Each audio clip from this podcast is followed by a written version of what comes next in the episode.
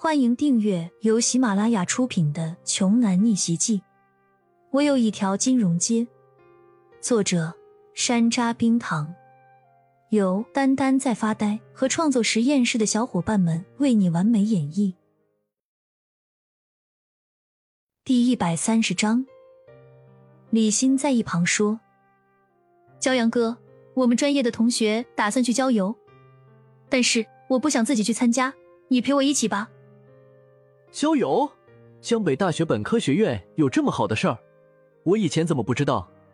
骄阳就纳闷了，他读本科的时候，院系里平时搞活动不都是抠搜搜的吗？怎么突然这么大方了？李欣好像在顾忌什么，不敢和骄阳说。最后，蔡娇娇看不下去了，直言不讳的回答：“哎呀，什么学校组织的？”是他们专业一个叫许文强的阔少想追求咱们的小星儿，他自己出钱，特意张罗了这么一个出游活动。骄阳愣了一下，刚清理完胡疯子那一波，这还没过几天呢，怎么又冒出来一个觊觎李欣的男生啊？而且又是一个很有钱的主儿。这个人又是哪里蹦出来的富家公子哥儿啊？之前在学校里怎么从来没听说过呢？骄阳疑惑的问道，蔡娇娇无可奈何的回答：“这你就不懂了吧？过去，青州的商界一直被胡家、张家他们几只大手遮天的压着，很多家企业是有实力，但是却没机会。如今，咱们消灭了他们三大家族，其他一些原来就比较有规模的企业没有了头顶的三座大石头，最近就像雨后春笋一样冒出头来。”穷人遍地都是，有钱人当然也像韭菜一样，割了一茬之后，新的一茬很快就成长起来了。看来，想要一劳永逸的彻底清除不良的纨绔子弟，八成就是天方夜谭啊！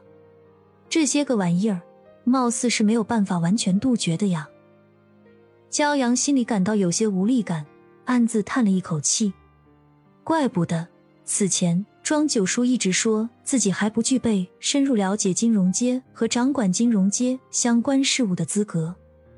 很显然，对于这个世界，骄阳还是了解的太少太少了。见骄阳一言不发，表情并不是特别好看的样子，李欣以为骄阳生气，在一旁弱弱的解释道：“骄阳哥，我并不怎么喜欢和那个许文强打交道，但是……”他说：“如果我不去，这次郊游也会取消。可我不想让同学们失望，所以我……”骄阳感到很无语。李欣这个丫头不懂得拒绝的唯诺个性，还真的是一点长进都没有啊！而且李欣现在好歹已经是一家大型企业的预备总经理了，怎么还是这么柔柔弱弱的，在待人接物方面没有半点说一不二的霸气来？以后怎么管理团队呢？骄阳并不希望看到冯海明只是把李欣的职位高高挂起，特意安排了其他更有经验的人去代替李欣处理日常的工作。那样的话，李欣不就成了一个不学无术、只领工资不干活的名义总经理？那跟一条寄生虫有什么区别呢？李欣也觉得自己这样怪不好意思的，奈何冯海明的安排实在是太周到了，李欣实在盛情难却。无法拒绝啊！骄阳沉默一会儿，想了又想，最后说道：“那行吧，去哪儿玩？”李欣回忆了一下，回答道：“好像叫玉皇山。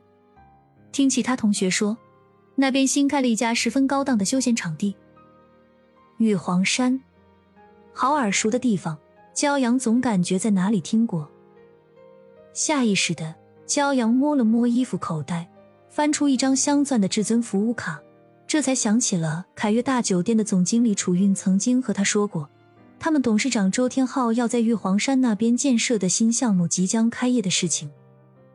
无巧不成书，骄阳也正好借此机会可以去那边瞧一瞧了。